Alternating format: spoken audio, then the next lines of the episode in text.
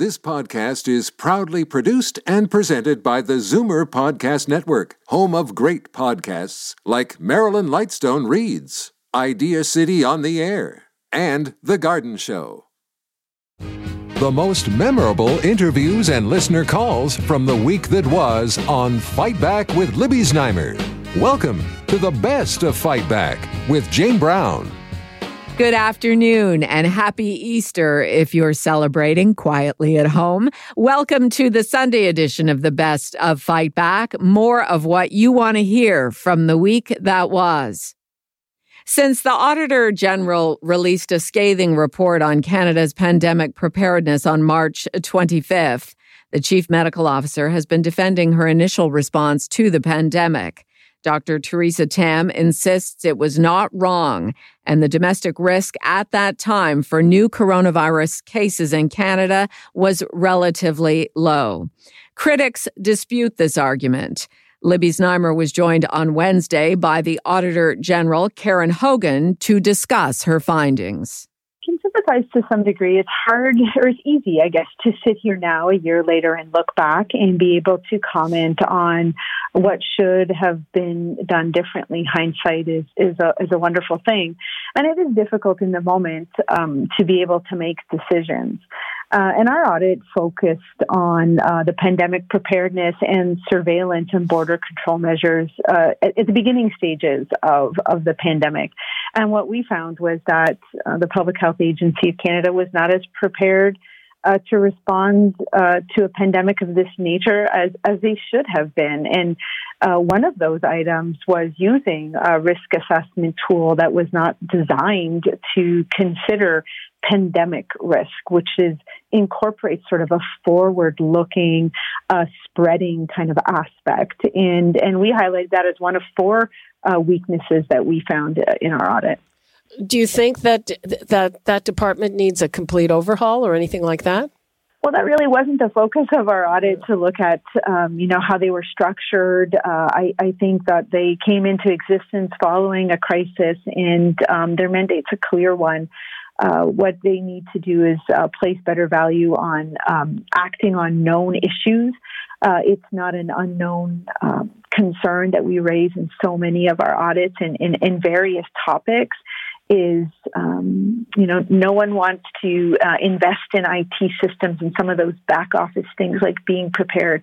Um, and a crisis just shows you the importance of all of that. And so um, I think it's just a matter of tackling those issues uh, before we need to rely on it again.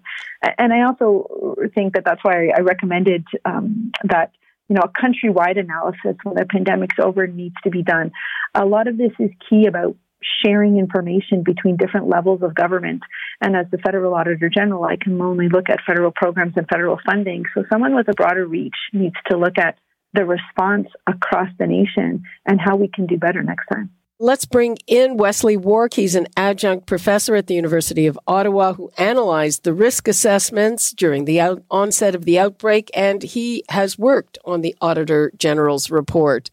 You have called Theresa Tam's uh, response to this as defending the indefensible. Yes, I have. Um, and I was surprised by it, frankly. I, I thought the Auditor General's uh, report into pandemic um, uh, response was a very strong and, and excellent report.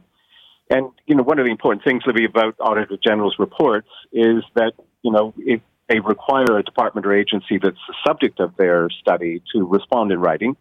And the Public Health Agency of Canada accepted all of the recommendations and findings, which is terrific. And they've, you know, promised to fix all of the range of problems that um, the Auditor General uh, identified, including around risk assessments, and given themselves a timetable, maybe a slightly too leisurely timetable to do that from my perspective, but at least they've given themselves a timetable to make those fixes. But then to have, you know, with all due respect to Doctor Tam and the, you know, the terrific work she's done and the enormous pressures her office is under, then to have the Chief Public Health Officer and her deputy, you know, come out and say uh, in a press briefing that the risk assessments, you know, need to be more predictive in future, but weren't wrong. I mean, that just is, from my perspective, um, You know, it, it, it's just the wrong kind of uh, approach to try and defend the indefensible. And so what's the bottom line on all of this? the bottom line is we have to do better the next time. And and we may not have a whole lot of time uh, to prepare for the next time. You know, we have to assume, uh, it may not sound like great news, but we have to assume that the next pandemic is right around the corner. I mean, literally, you know, could be next year. And so, uh, you know, we can't be leisurely about making these fixes. Wesley Wark, adjunct professor at the University of Ottawa, who analyzed the risk assessments during the onset of the outbreak and worked on the Auditor General's report. And before him, the A G herself, Karen Hogan. This is Zoomer Radio's Best of Fight Back. I'm Jane Brown. Our strategy panelists weighed in on the Auditor General's less than complimentary report on Canada's pandemic response. The biggest issue detailed by A G Karen Hogan is around a lack of pandemic preparedness and underestimating the potential impact of the virus at the onset of the covid nineteen crisis. But our panelists were generally forgiving, considering the unprecedented nature of this pandemic. While filling in for Libby Znaimer on Tuesday, I was joined by Karen Stintz, C E O at Variety Village, Bob Richardson, liberal strategist and senior counsel to National Public Relations, and John Capobianco, senior vice president and senior partner at Fleishman-Hillard High Road.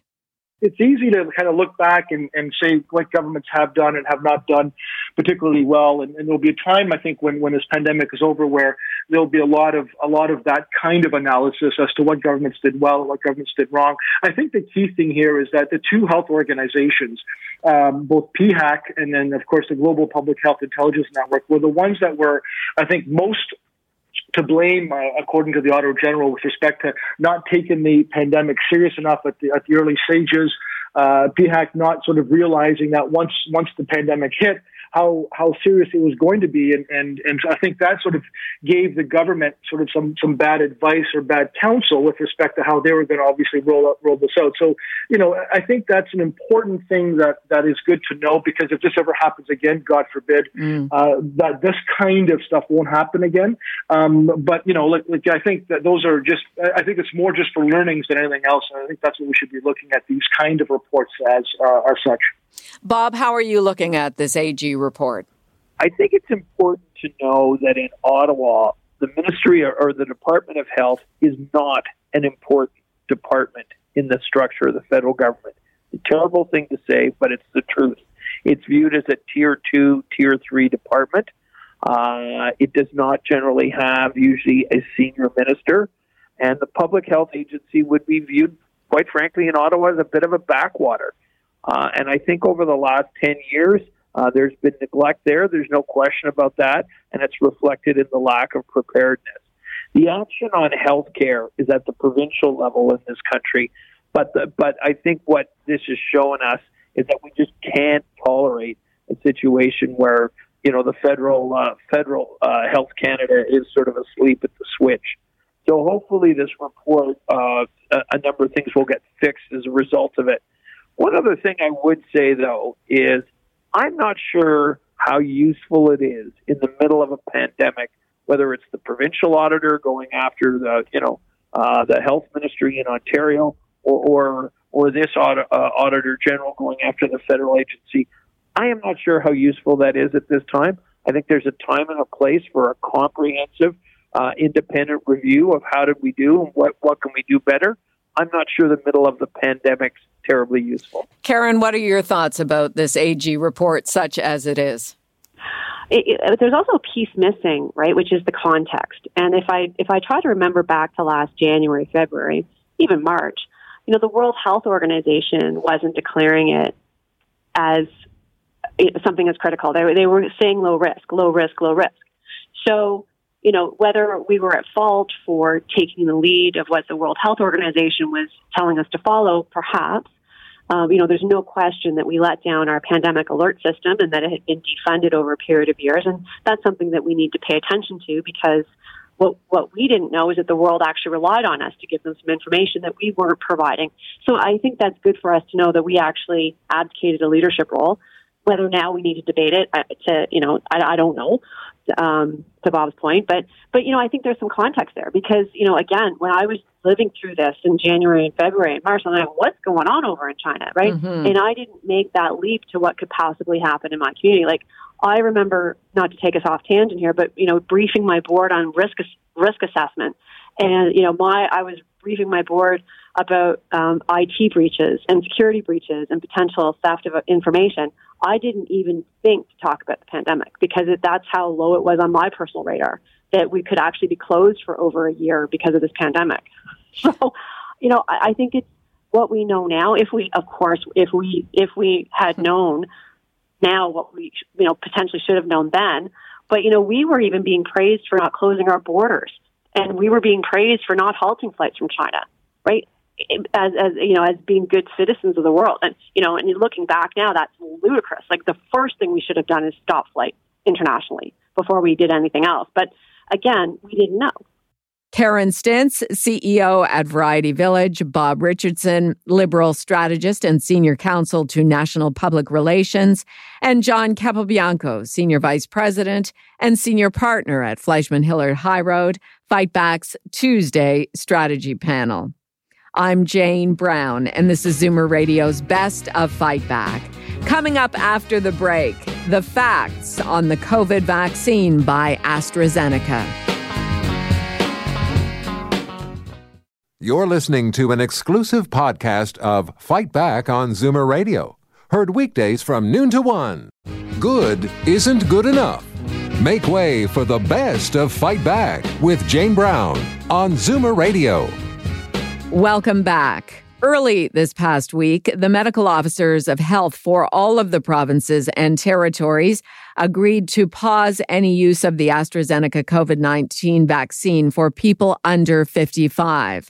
The recommendation came from our National Advisory Committee on Immunization based on increased incidence of blood clotting in younger adult recipients of the AstraZeneca vaccine, mostly women in Europe. To find out about the seriousness of this new information, I was joined on Tuesday by Doctor Alan Baseman, epidemiologist, infectious disease specialist at the University Health Network. This was a very challenging decision to make because on the one hand, there was that signal that there was an increased risk of clotting among the younger population that we got from Europe. And on the other hand, we have the realities of Canada, which is that we have very, generally very poor vaccine supply and we need all the vaccines we can get. And the second thing is that we're in the middle of the third wave and very rapidly increasing cases. So I think it's important for the public to recognize that they're putting a pause on the vaccination in that age group in order to have time to analyze the data and see if there's any additional risk that's been provided based on the data from Europe. Okay, so I'm reading here the statement from the Council of Chief Medical Officers of Canada, uh, of Health, sorry, on the use of the AstraZeneca vaccine. And it says that the decision, the recommendation from NASI, is based on evidence of rare instances of vaccine-induced prothrombotic immune thrombocytopenia, or V I P I T, following AstraZeneca vaccination reported in Europe with high or with associated high case fatality and related serious outcomes. That sounds a bit dire. Yeah, so this this uh, signal that they saw from Europe, again, it was a very rare occurrence of this happening in, in, the, in the younger population. It's basically a drug-induced or vaccine-induced, in this case, uh, complication where the platelets, which are responsible for forming clots, are rapidly consumed and cause clotting in places where there shouldn't be clotting very rapidly. And in this case of clotting, among all the other cases of clotting, is particularly dangerous. It has a, high, a relatively high mortality. So the risk is estimated currently to be something very low, maybe one in one hundred thousand or one in one hundred fifty thousand, so quite rare. And so the, the government wanted to pause things in order to look at that data and see see how risky it is. And, and why could you surmise, or do you know um, by evidence, why it would be younger people having this extremely rare reaction? It's not yet clear why younger people have had this reaction. We know of other similar uh, drug-induced uh, clotting states from other drugs, uh, one in particular called heparin, that sometimes younger people do get this complication. Perhaps there's a relationship there, but it is very early to tell, too early to tell why it is affecting primarily young people in this case. So why the age of fifty-five and above as safe for recipients of AstraZeneca? That's a great question. So I think they were balancing what they know based on the data available from Europe about the age group of the people who are affected. So generally speaking, it was people in their twenties, thirties, and forties, balancing that with the reality that we want to vaccinate uh, elderly group as much as possible, so the people who are above the age of fifty-five. So they they wanted to cut it off at some reasonable point. fifty-five is a sensible place to put that. It, it's not, it, you know, there's nothing magical about that number. It's just a sensible point to put that cutoff between where they think the risk is low enough Um, compared to the risk of acquiring COVID, and that itself causing very bad complications. Should you report any symptoms to your doctor? Because uh, I am hearing uh, from some colleagues and friends who've had it that they feel a bit under the weather and maybe even feverish for, uh, for a matter of days. Yes. Yeah, so uh, when you get the vaccine, they will describe to you some of the side effects that are to be expected, which don't necessarily need to be reported, such as some mild fever, some headaches, some muscle aches, some sore, um, sore muscles. But beyond that, yes, anything beyond that should be reported, and they will advise you on what kind of symptoms you should be watching out for that are, might be more severe. Um, anything that's persistent for several days. The other thing, of course, is that you might actually have COVID itself, despite just recently been having vaccinated, right, because it takes a while for the vaccine to work. So always keep in mind for that, that if you have shortness of breath, fever, trouble breathing, anything like that, you should be reporting that because you could actually have COVID. Or go for a test, right? Exactly. Yeah. Doctor Alan Baseman, epidemiologist, infectious disease specialist at the University Health Network. This is Zoomer Radio's Best of Fight Back. I'm Jane Brown. Hatred against minorities is on the rise in our country. StatsCan has released the latest figures on police-reported hate crimes, which make up only a small percentage of these crimes.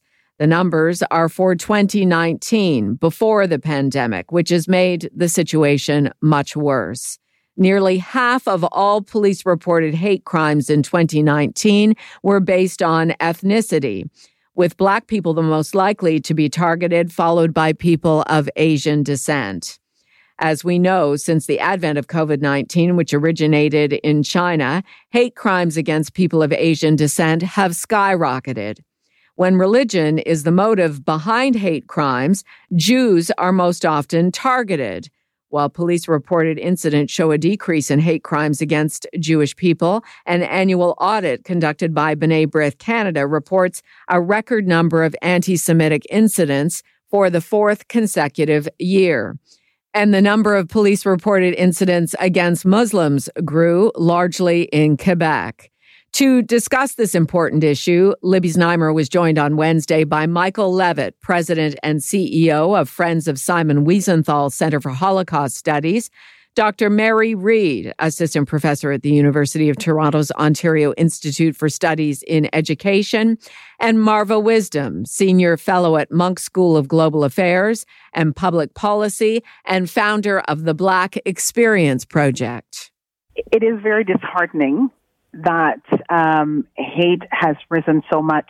I thought after the George Floyd killing, uh, the empathy level of uh, right across the country, right across the world indeed, had risen, where people recognized in their own vulnerability against uh, COVID nineteen that the vulnerability that people feel Uh, through racism and anti-Semitism and, and the attacks on persons because of their uh, color, creed, religion, or ethnicity, that that's not acceptable. And the vulnerability that these people feel was now being felt um, by uh, people at large.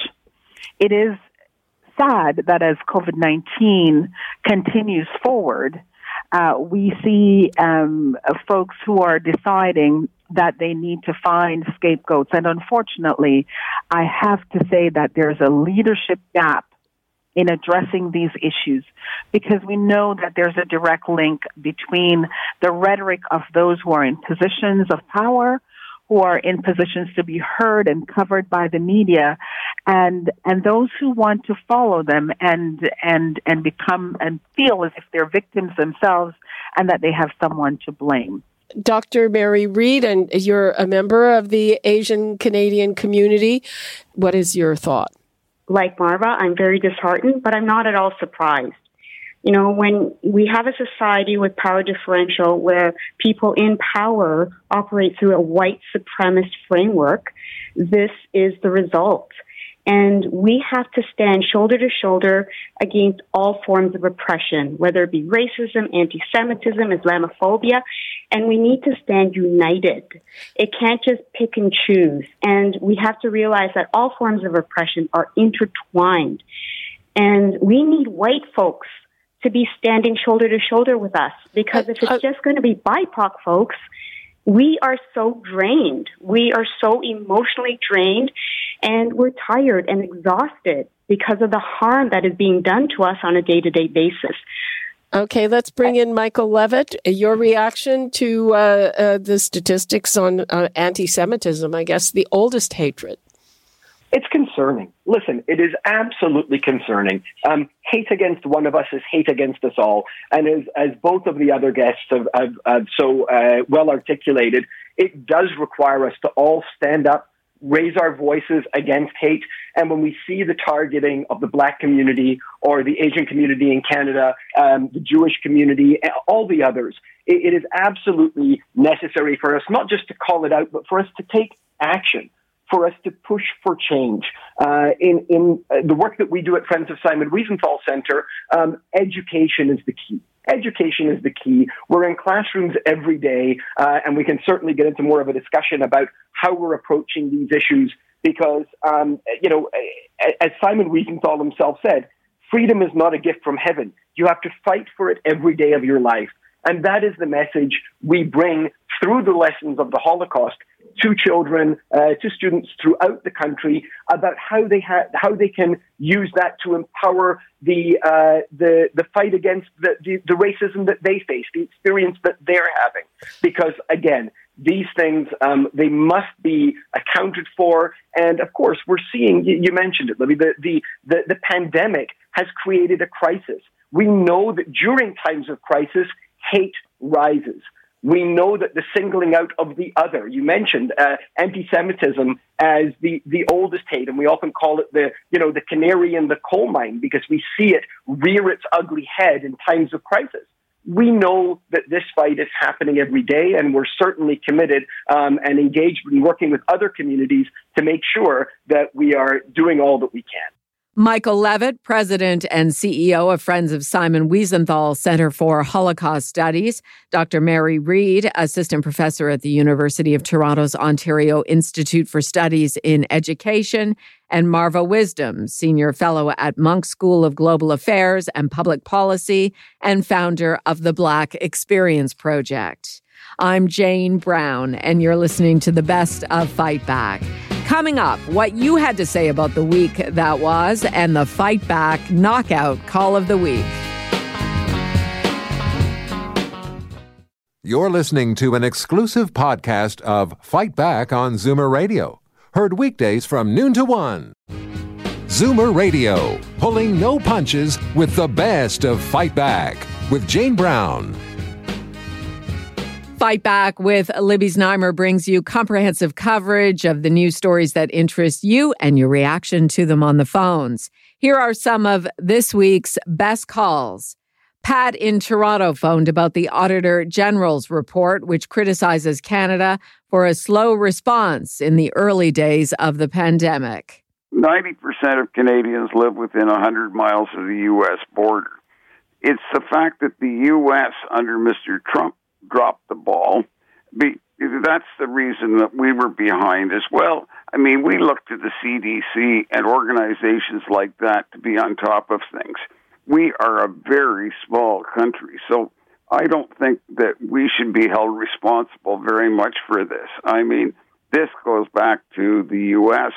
The one thing, and I've raised it before, we need to get something in the free trade legislation to ensure that we don't get cut off from vaccines, which are manufactured just west of um, Detroit.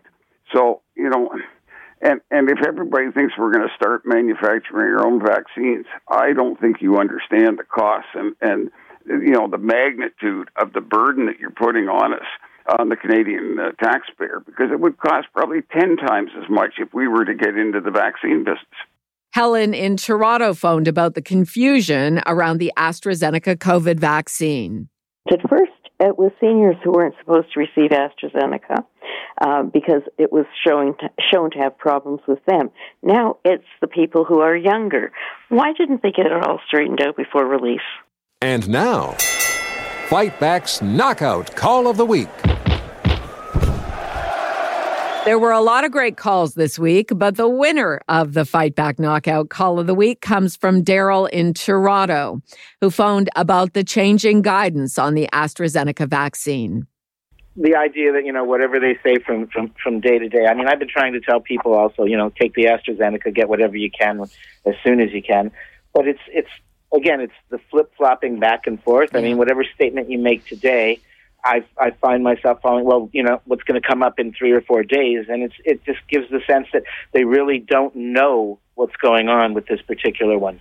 That does it for this week's Best of Fight Back on Zoomer Radio. If you'd like to qualify for the Fight Back Knockout Call of the Week, phone us noon to one weekdays. Or if you have a comment, email us at fightback at zoomer.ca. Follow us on Twitter at FightbackLibby. And call our Fight Back voicemail anytime at four one six, three six seven, nine six three six. I'm Jane Brown.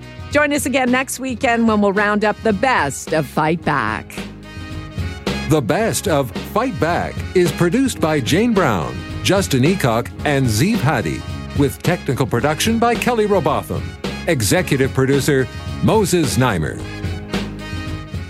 This podcast is proudly produced and presented by the Zoomer Podcast Network, home of great podcasts like Marilyn Lightstone Reads, Idea City on the Air, and The Garden Show.